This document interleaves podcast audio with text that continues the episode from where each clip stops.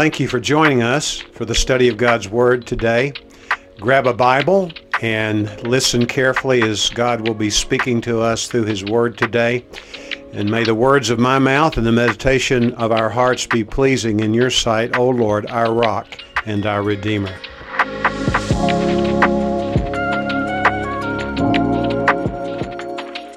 Pontius Pilate and Jesus Christ are a study in contrast.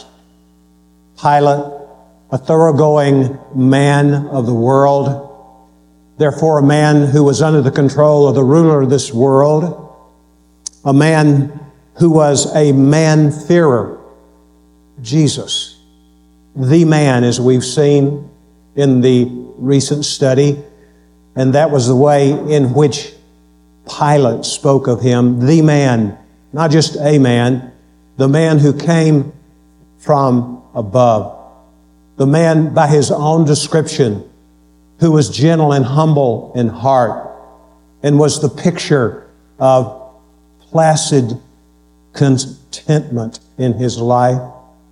Christ, Jesus, who was a man who lived in total submission to God, Christ, a God-fearer.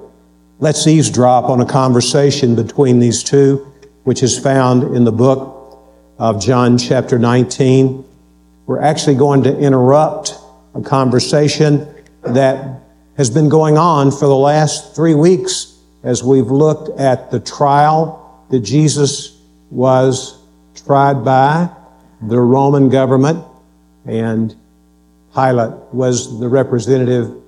He was the judge, the juror, and also the one who pronounced the sentence on people who came before him and were tried before him. We're in John chapter 19 now, and I'm going to read beginning with verse 8 through the verse 16.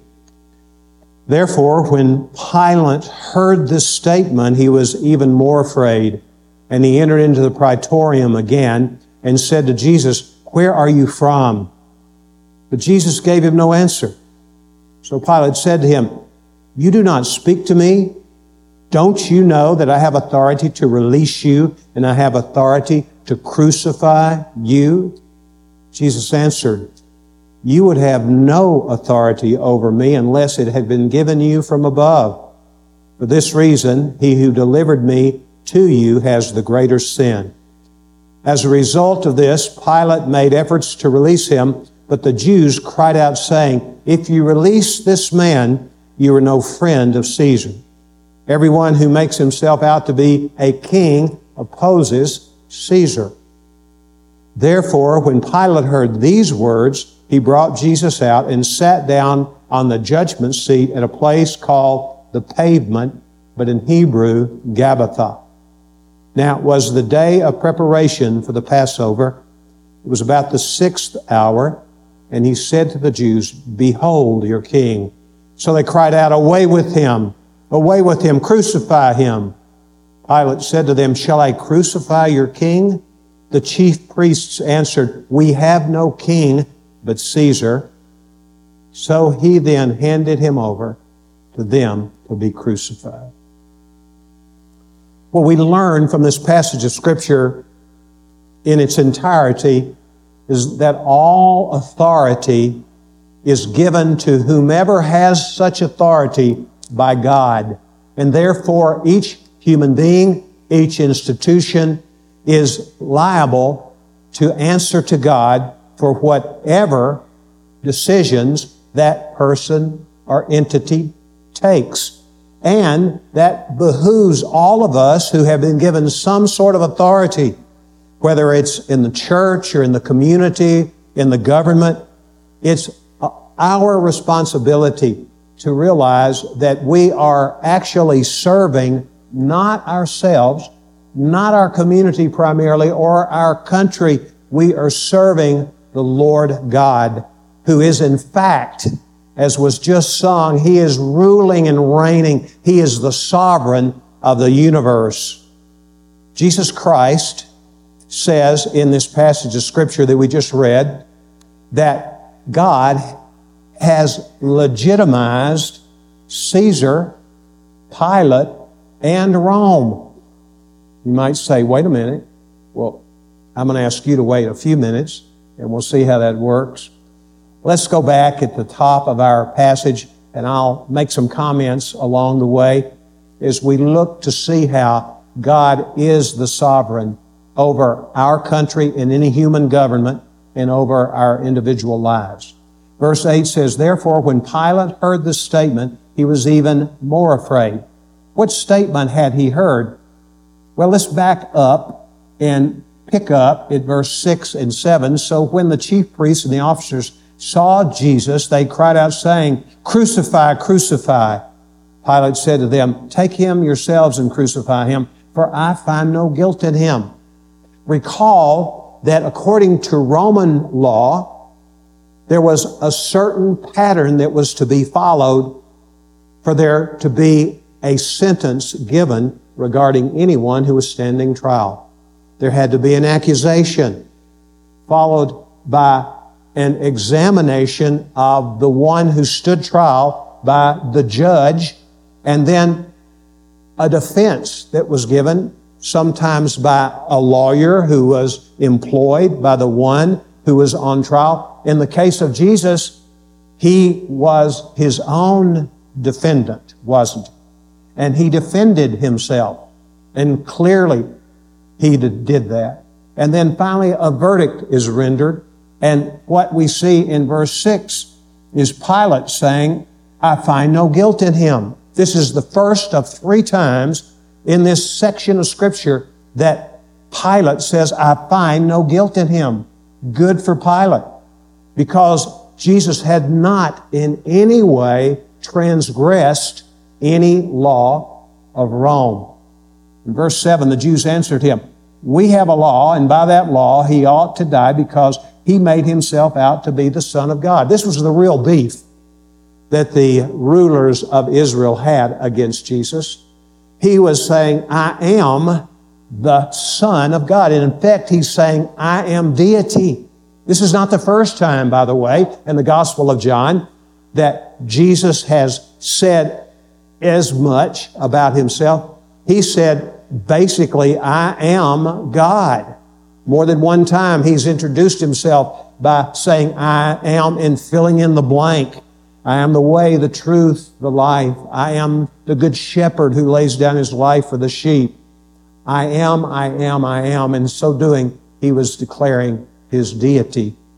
So, when this man Pilate heard what was said, we have to remember Pilate had a context, a personal context. His context was he grew up with the background of Roman pantheon of gods. And he had done some studying.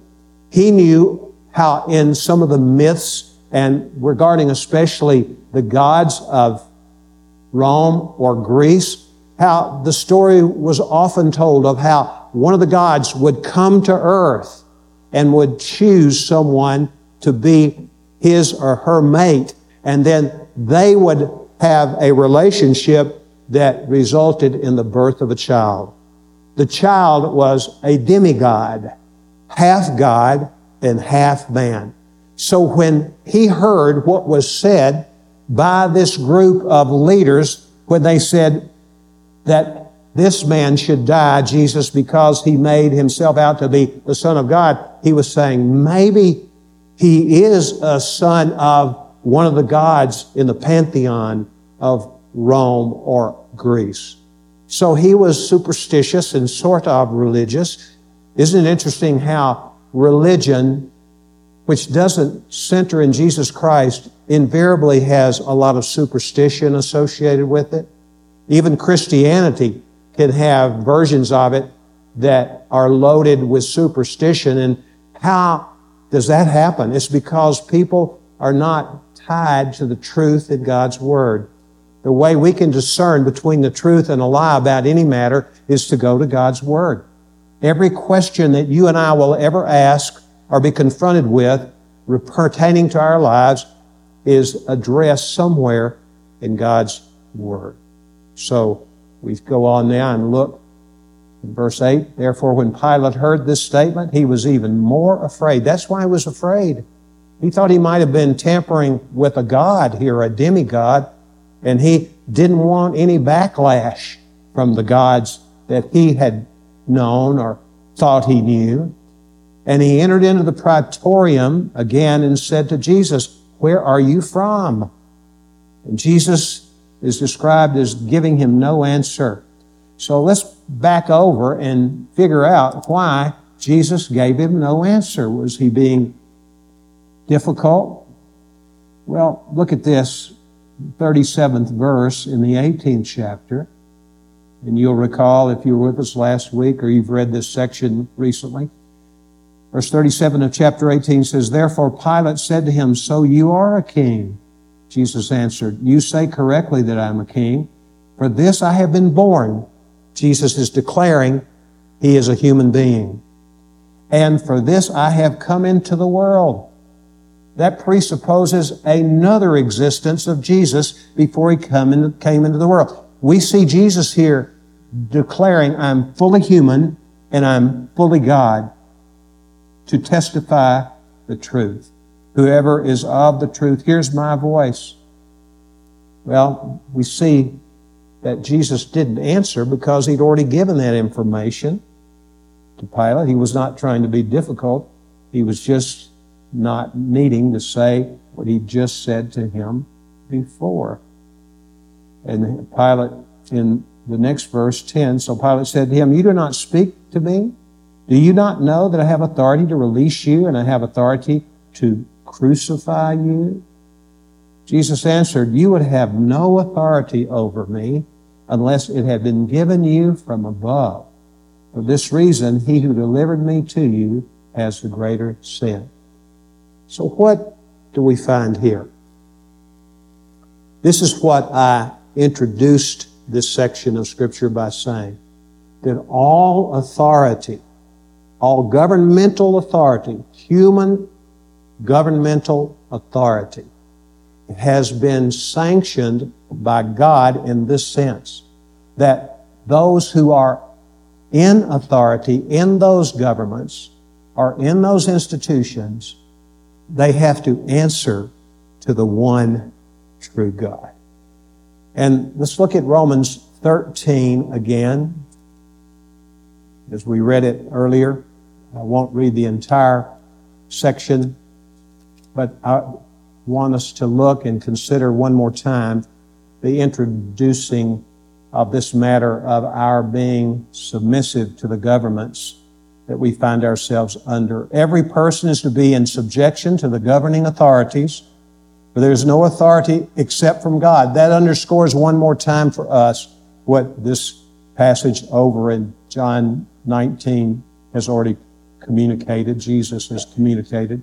Therefore, whoever resists authority has opposed the ordinance of God, and those who have opposed will receive condemnation upon themselves. And you can read further in there. If we look at the last verse of this section, verse 7 render to all what is due to them tax to whom tax is due, custom to whom custom, fear to whom fear. The ESV version that Mike read from translates the word fear by respect. Respect to whom respect is due, and honor to whom honor is due. You know what is true of you and me if we know Jesus? We should be model citizens in the country in which we live. We should be people who obey the law. You may not like it that the speed limit on Mesa, which used to be at a certain point 50 miles an hour when you are going toward Executive Center, I mean, it just sort of chafes on me because I get there and, you know, my foot gets heavy because I'm going downhill and I want to go 50. That's the way I was trained, first of all, regarding Mesa and my driving on it. But it's changed. Some of you are too young to know that it changed, but it did change. And I'm bound by the law to drive no more than 45 miles an hour. Now, I'm not going to ask for a show of hands How many of you broke the speed limit on the way to church today? Probably more than one, maybe myself included in that situation. We are to be people who abide by the laws of the land. Here's a good question. What, if any, are limits that God has set upon human government? The same limits that He had set upon the Roman government that was represented by Pilate. The same limits He had set on the Sanhedrin, who rendered their own judgment, giving Jesus no fair trial. The same limits the limits that would be these two limits, two categories. The first would be regarding the gospel of Jesus Christ. And this is the most important of the two, really. If you'll go to Acts chapter 4 for a moment, in the short span of two chapters in Acts, we see Peter and John being arrested for doing the same thing. What were they doing? Were they breaking any law of Rome? Hardly. What they were doing, they were ministering to people. In the first case, in chapter 4, they came in the temple area upon a man who was in his 40s and he was lame. And they healed him. More precisely, God's Spirit healed him through them. And then this man was among many. In that passage in Acts 5, we see that the number of men who had come to Christ by this time, remember how many people came to know Jesus, both male and female combined together, probably some children too. How many came to Jesus on Pentecost? 3,000. By chapter 4, just a couple of chapters over, that number had risen to 5,000. And this was beginning to really freak out the Israeli leaders. They were seeing this, something is happening here, and we got to get hold of this. And in addition to that, they're healing people, and the people will be in a frenzy all about that. So they called them on the carpet, Peter and John. And so they asked them, By what name do you heal this man? and what power. When they, in verse 7 of Acts 4 says, when they had placed them in the center, they began to inquire, by what power or in what name have you done this? Then Peter, filled with the Holy Spirit, said to them, rulers and elders of the people. He was being polite to them. If we are on trial today for a benefit done to a sick man as to how this man has been made well, let it be known to all of you and to all the people of Israel that by the name of Jesus Christ the Nazarene, whom you crucified, whom God raised from the dead, by this name this man stands here before you in good health. He, that is Jesus, is the stone which was rejected by you, the builders, but which became the chief cornerstone. And there is salvation in no one else. For there is no name under heaven that has been given among men by which we must be saved. Talking about stirring up a hornet's nest. Let's read a little further. Now, as they observed, this would be the rulers. It would be Annas and Caiaphas and others of the high priestly family and other members of the Sanhedrin, both Sadducees and Pharisees. And notice what it says. As they observe the confidence of Peter and John and understand, stood that they were uneducated and untrained men, they were amazed and began to recognize them as having been with Jesus. Do you know hanging out with Jesus leaves an indelible impression upon you? And therefore, he makes an impression on others about the uniqueness of people who know Jesus Christ? Because why? because we have been with Him. He is our companion. He will never leave us nor forsake us. And he goes on to write, Luke does in verse 18, and seeing the men who had been healed standing with them, they had nothing to say in reply. Wow. That was hard for those guys not to come up with something to say. But what we see is they were closed lipped because they had nothing that they could say. Well, a little time passed. They simply told Peter and John not to preach Christ again. Verse 19, don't preach the gospel. But look what 19 says. But Peter and John answered and said to them, Whether it is right in the sight of God to give heed to you rather than to God, you be the judge. Well, we cannot stop speaking about what we've seen and heard. Have you ever been like that? Do you know Christ? Have you ever been like that? That you couldn't stop speaking about Jesus? And people didn't like it that you spoke about Jesus. And we're not to be rude when we share the gospel. By no means are we to be rude, but we're to share the good news.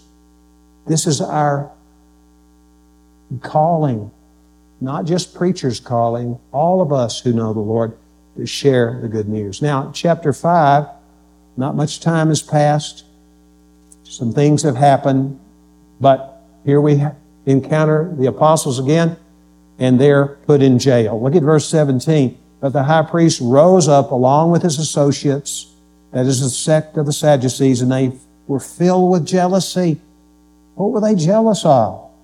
Were they jealous of God, for God? Hardly. They were jealous because their influence was being reduced in mega doses because of what was happening in the city of Jerusalem through the preaching of the gospel by these country bumpkins from Galilee, these uneducated, untrained men as they saw them. They laid hands on the apostles, and this was not for ordaining them, by the way, and put them in a public jail. But during the night, an angel of the Lord opened the gates of the prison, and taking them out, he said, Go, stand and speak to the people in the temple. The whole message of this life, life is capitalized, talking about Jesus. Upon hearing this, they entered into the temple about daybreak and began to teach. And then a report came to the leaders again. They were inquiring about these captives, these criminals, if you will, and there was no sign of them. The gate was still locked to where they were, in the cell where they were. It was locked. They just disappeared overnight. But they went and they found them in the temple. The Bible says in verse 25, someone came and respond, reported to these leaders, the men whom you put in prison are standing in the temple and teaching the people. Imagine that. Then the captain went along with the officers and proceeded to bring them back without violence, for they were afraid of the people that they might be stoned. Yeah. When they had brought them, they stood them before the council. The high priest questioned them, saying, we gave you strict orders not to continue teaching in this name, and yet you have filled Jerusalem with your teaching and intend to bring this man's blood upon us. But Peter and the apostles answered, We must obey God rather than man. Now there it is. If the government were to tell me I can't preach the gospel in a place like this, but I'm talking about in the public too. Remember, these people were out in the public Granted, they were in the temple area, but they were not averse to preaching Christ wherever they went. They went, like Paul did, door to door, undoubtedly, sharing the gospel. But what we know is if we are ever given a mandate by the United States of America government not to preach the gospel except in the four walls of a building like this, we continue to preach it here, but we quietly go about it in personal relationships preaching Christ. That is an abomination to God if we would submit ourselves to that kind of government. We're not to be rowdy about it. We're just to be people who are committed to share the gospel of Jesus Christ. There's another limitation that Scripture would say is accurate. We're not to submit to authorities when the authorities command us to break the moral laws of the Bible. What we see happened in Nazi Germany in the 1930s as Hitler was gaining momentum and he was instituting his program of ridding the nation and any nation that might be overtaken by Germany of people who are descendants of Abraham. And he made this decree. It was a law. Here's the law. You are, from this point forward, not to look at a Jew, not to speak to a Jew. You are not to do business with the Jew. You are to treat the Jews as, as if they are non entities. A large portion of Germany. Now, there is a state church in Germany. It's the church that was basically spawned in the Protestant Reformation under the leadership of Luther. But those people, many of them, had become complacent probably about the Word of God. I don't know. I don't think there had been a revival in Germany in a long time, maybe dating all the way back to the Reformation in the 16th century. I'm not sure. But what I do know is that these people were satisfied for their own well being not to have any interaction with the Jewish people, to treat them as no people whatsoever. One of those people was a well known pastor. His name was Martin Niemöller. Niemöller was one of the most outstanding of God's preachers in the evangelical church in Germany. But after a while, and he began to observe what he was seeing there in the way of the way that the Jewish people were being treated, mistreated, he began to become more bold in the pulpit and he talked to his people about the fact that this is not right. It's a break of God's will. And he substantiated that from Scripture. He knew full well that in so doing, he himself would likely be arrested. He was arrested placed in a common jail. And after having been there just a short while, one of his friends who had not heard, and this is a pastor friend who would make regular trips to the jail to minister to people there, he was going from cell to cell and he was shocked when he saw Niemöller behind bars and he said, What are you doing here? And then Niemöller gave a simple answer as to why he was there. And then he concluded that answer by saying, Why aren't you here? Is what he said. Ouch. That must have hurt. We must speak out against government suppression of biblical morals. I remember, and this goes back, and I'm going to use myself as an illustration a couple of times here. I don't like to do that. But I was part of a group called El Paso for Jesus. Great group, cross denominational lines. Was led by dear brother Barney Fields. Some of you know Barney and Moni. And I was part of the steering committee of that group. In fact, I was at that time the leader of the group. And we came together. It was the time when partial birth abortion was being touted by advocates of such in the Congress. There was a vote that was soon to be held. And so, as we put our heads together, these pastors, we talked about we need to pray to the Lord and ask Him if He wants us to go to City Hall on the day that the mayor and all the other representatives meet and make a petition that they write a letter to the Congress saying that the leadership and the citizens of El Paso are asking you not to vote for partial birth abortion. Well, I, being the leader, I went with more than one other pastor, and we got an interview with the mayor of El Paso. We went there and we wanted to tell him what we were going to do. The day before, we had a meeting with him, told him what we were going to be doing to be put on the agenda. And it was a cordial meeting, actually. We all came back, and then I showed up along with others. I was the one presenting the suggestion to our leaders in the city. And the mayor himself stood up and told me I had no right to do that. I began to read the letter. Well, I would disagree with him about that because abortion, I think nobody in their right mind would say you can kill a baby when it comes out of the mother's womb. From my perspective, life is human life when there is the meeting of a sperm and an egg in the womb of a woman. That's human life. It's not dog life or cat life. It's human life. And so to take a life at any point along the way is abortion and it's murder. It's killing somebody. Well, we saw that, that group of men and I, and there was no action taken on it. And that was a sad moment in our lives. In 1971, I was leading a youth group called Young Life in a public school.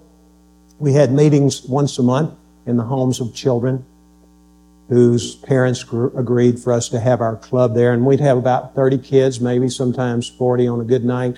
And we'd sing songs about the Lord, preach the gospel, and have a great time together. We were in the home of Bobby King, who was the president of the student body. There were no cell phones then. And I was on the way home. It was in November of 1971. And my a little apartment that Sally and I lived in. We were newlywed, and I, I drove in my VW home and got there, and I got a phone call on the landline, and I picked it up. I said hello, and it was Bobby King. He said, "My father wants to talk to you." I said, "Okay." Put him on the line. He said, "No, he wants to talk to you in person." So I went there, and I had an idea what might happen when I got there. I got there and he said, I don't want any colored people coming to my house again like they did tonight.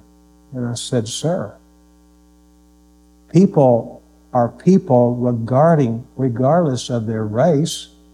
I said, Are you a Christian, sir? And he said, Yes, I am. I'm a deacon in my church. It was a Baptist church. He says, I have friends who are colored, he said, but when they come to my house, they come in the back door. I couldn't believe it.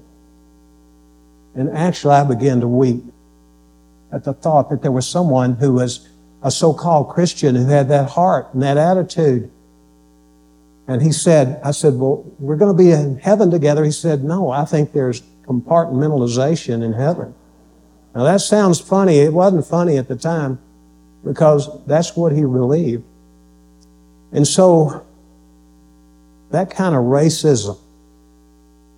I know we've had a lot of aberration of that in recent years, but look, racism is not of God. God is colorblind. And we need to understand that as the church. The big issue today, it seems like, at least the one that's brought to my attention a lot, is the whole transgender movement.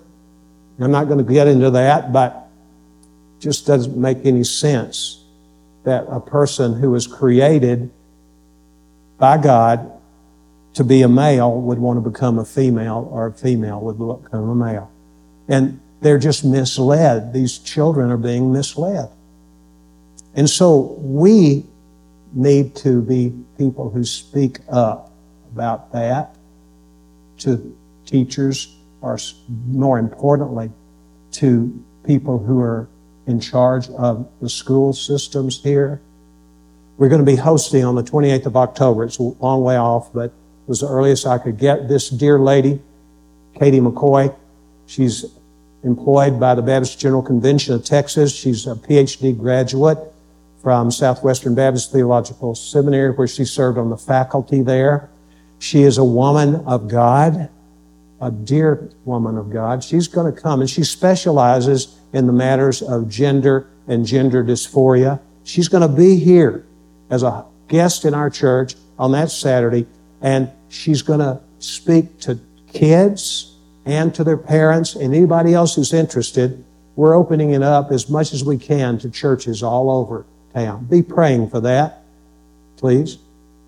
So, when Rome or the United States commands an immoral act or sanctions it, we have a responsibility to speak on behalf of the Lord in that situation.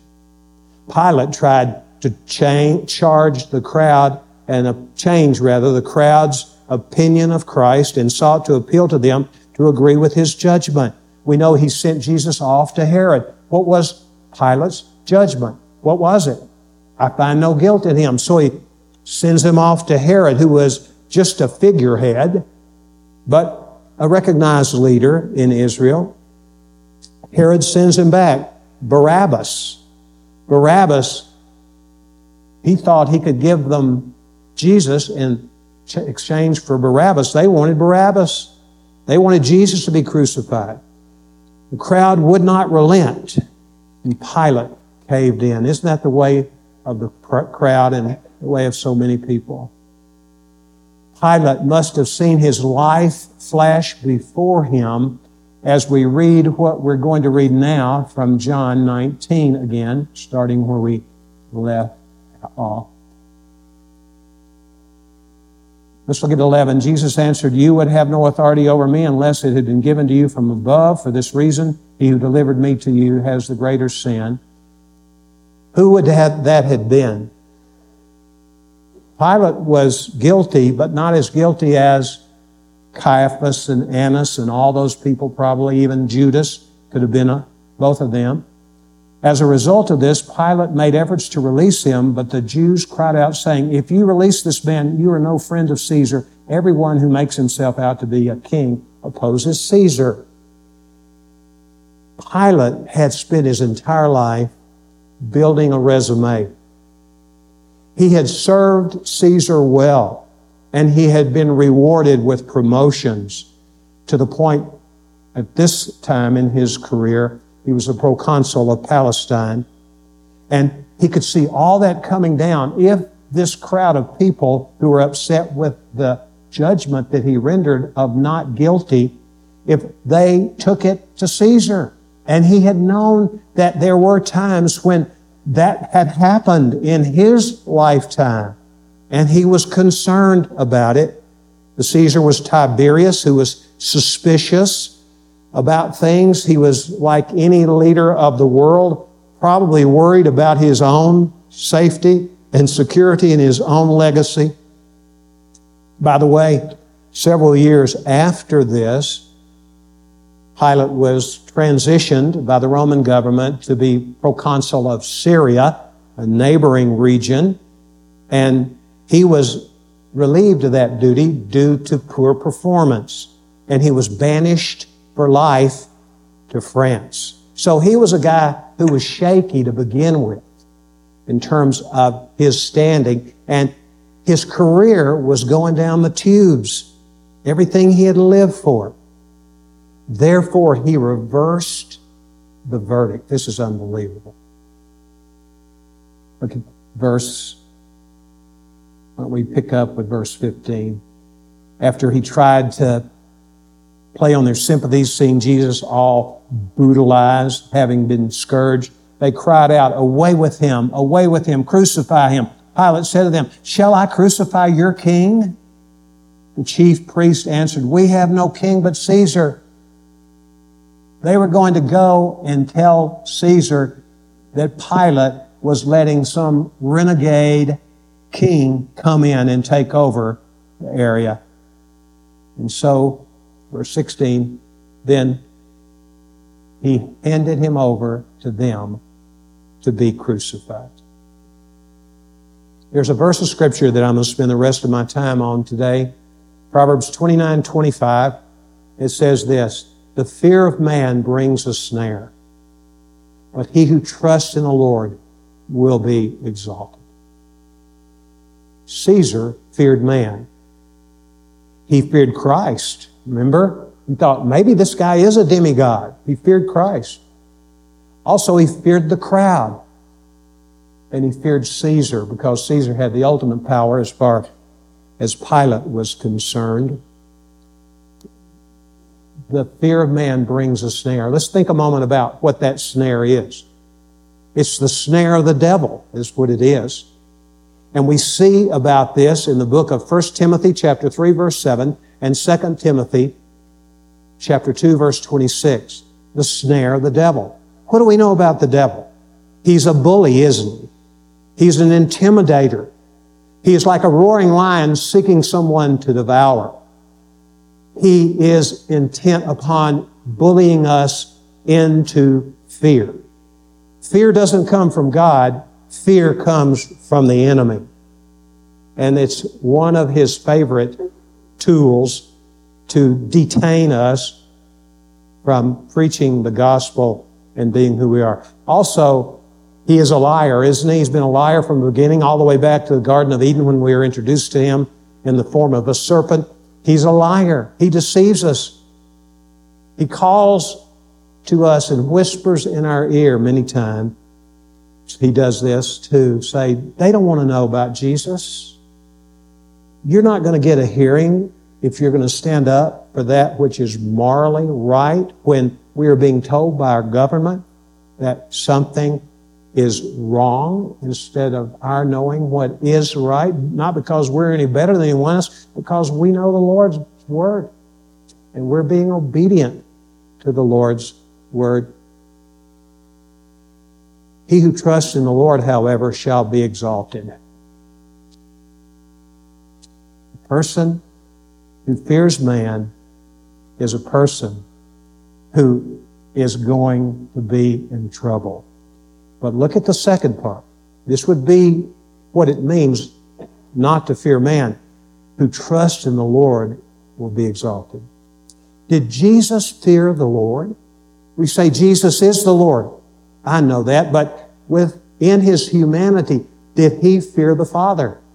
When Isaiah writes about the coming of the Messiah in the 11th chapter, he says this, the Spirit of the Lord will rest on him and it's the spirit of knowledge and fear. The fear of the Lord, He greatly delights in. You can be sure that when Jesus came to earth as the Messiah, He feared the Lord. And what is the fear of the Lord? Psalm 112 verse 1 is the best place I can direct you for information. Do your own research, but this is what it says. How blessed is the man who fears the Lord, who greatly delights in his commands.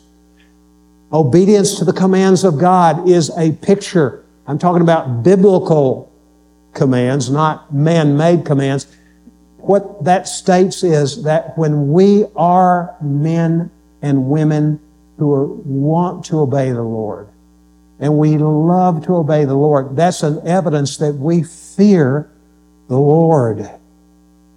Think about Jesus in John 6 38. He says, I have come down from heaven not to do my own will, but the will of Him who sent me. Jesus, we see, was in great agony in Gethsemane. And he makes this prayer that's a little confusing in light of the fact that he knew his mission. He was to die for the sins of the world. He says, Father, if it's your will, could you remove this cup from me? He didn't pray that just once. He prayed it three times. What was going on in Jesus' heart? Was he having a crisis of faith in that situation? I don't think so. I've been pondering this all week. What I do know is Jesus was familiar with the wrath of God. And the cup that he was going to drink was the cup of the wrath of God. It was God who executed Christ on the cross by making him become sin on our behalf that we might become the righteousness of God in Christ. And so Jesus, he says that he knows what's coming. And when he's on the cross, among the seven things which he said, My God, my God, why have you forsaken me? Jesus had never had a nanosecond of his existence when he was not in perfect communion with God the Father and God the Holy Spirit. And on the cross, because God has such pure eyes, the Bible says he cannot look at sin. God made him sin. God so loved us that he gave his only begotten son. We just kind of flit right over that without understanding what that meant for Jesus and for the Father. The Father agonized, I'm sure, too, to see his son under the wrath of God. It was necessary to secure our salvation. He would have agreed, Jesus would, with Hebrews 10:31, which says, "It is a terrifying thing to fall into the hand of God." He knew that, and he fell into the hand of God not as an ally, but as an enemy in that moment when he was on the cross and paid the price for my sin and your sin. He would have agreed also with Hebrews where it says, Our God is a consuming fire. Jesus suffered hell for us, separation from God on the cross, so we would not have to fall into the hands of a living God who is a consuming fire. Well, it's Jesus. Is a great alternative to the fear of man, isn't it? It's fear God. Fear the Lord. And when we fear Him, He will be glorified and honored. He will live, live through us. Jesus Christ, where does He live right now? The Bible says, Christ in you, the hope of glory. Christ lives in us. He comes to indwell us by the Spirit. He lives in you. And the same Jesus who was at peace and calm can give us the same sort of peace when we face opposition, which Jesus promises. We're going to have pushback when we follow Him. He says, if anyone wishes to come after me, let him deny himself, take up his cross daily, and follow me. I want to conclude by quoting one more verse from the Proverbs 18:24. A man of many companions may come to ruin, but there is a friend who sticks closer than a brother. May I ask you, who is that friend? Everybody else will turn their back on you and me in certain circumstances, but who will never leave you nor forsake you? Jesus won't if you know him. And he'll walk you through that storm you face. I wish we had time to consider Shadrach, Meshach, and Abednego, read about their story in Daniel and how when they were thrown into the furnace, Nebuchadnezzar looked into this fiery furnace. He says, Weren't there only three when we sent them in there? Looks like there's a fourth in there, and he appears to be a son of God. Well, he was right. The Lord's with us in those kinds of situations. He's our friend. Pilate had no friends anywhere, and yet there stood before him the one who was God Almighty and the King of Kings come in the flesh, nevertheless stooped to be the friend of sinners. Jesus loves you and me that much that he gave his life for us, and he calls us to be different. We be like him. Not looking for a fight, but being willing to represent him to people who don't know him and to stand up on behalf of Him when it comes to commands we receive to not obey the Lord. Let's pray. Lord, thank you for the opportunity to look into this passage of Scripture. And I just ask, Father, you would help us to draw on your courage. We claim the promise where you say, You have not given us a spirit of fear, but of power and of love and of a sound mind. Thank you, Lord. Amen.